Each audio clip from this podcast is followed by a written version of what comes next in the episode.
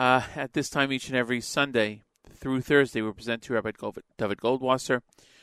Rabbi Goldwasser's words, Nishmas Harav Zev Rabbi Yosef Alevi, and Esther Bas Rabbi Yosef Alevi. Here is Rabbi David Goldwasser with morning Chizuk. Good morning. We say in Tehillim, Mizmor LaAsaf, a song to Asaf. Rashi notes it would have been perhaps more appropriate to begin Kinala Asaf, a dirge for Asaf, as this chapter mostly describes the destruction of the Beis Hamikdash. Rashi explains that Asaf sang because Hashem, in His mercy, poured His wrath on the stones and wood, and not on Klal Yisrael. Rashi also offers an explanation in Shmos. Ele pkudei mishkan, mishkan edus. The word mishkan is repeated twice. This alludes to the fact that the destruction of each of the two temples was collateral for the sins of the Jewish nation. In a similar vein, the Sefer Menachem Tzion states that the destruction of the Beis Hamikdash is because Klal Yisrael was saved from total annihilation. This is an expression of our Hakaras Hatov, or our gratitude. The Dubno Maggid presents an interesting situation to illustrate the appropriate mindset that is demanded because of the Beis Hamikdash and its destruction. A woman who hadn't had any children for many years finally was pregnant.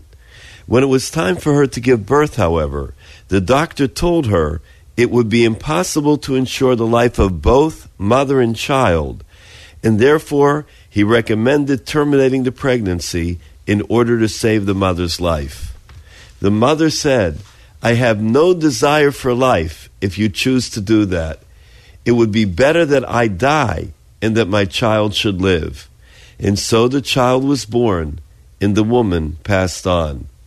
When the boy grew older, he was taken to the gravesite on the day of the yahrzeit of his mother in order to say Kaddish. Those in attendance noted that the boy was neither contemplative nor was he serious. He seemed rather light-hearted and irreverent. The people who had accompanied this young boy explained to him that his mother had given up her own life for his, and in fact deserved a lot more from him. The son was overwhelmed because he was unaware of the true circumstances of his birth. So it is with us. Can we possibly say that we are like that young boy who didn't realize what his mother had done for him? Do we mourn over the loss of the Beis Hamikdash? Do we say Kaddish for the Beis Hamikdash with reverence, being cognizant of the immensity of the loss we have suffered? acknowledging the kapara that we attained as a result?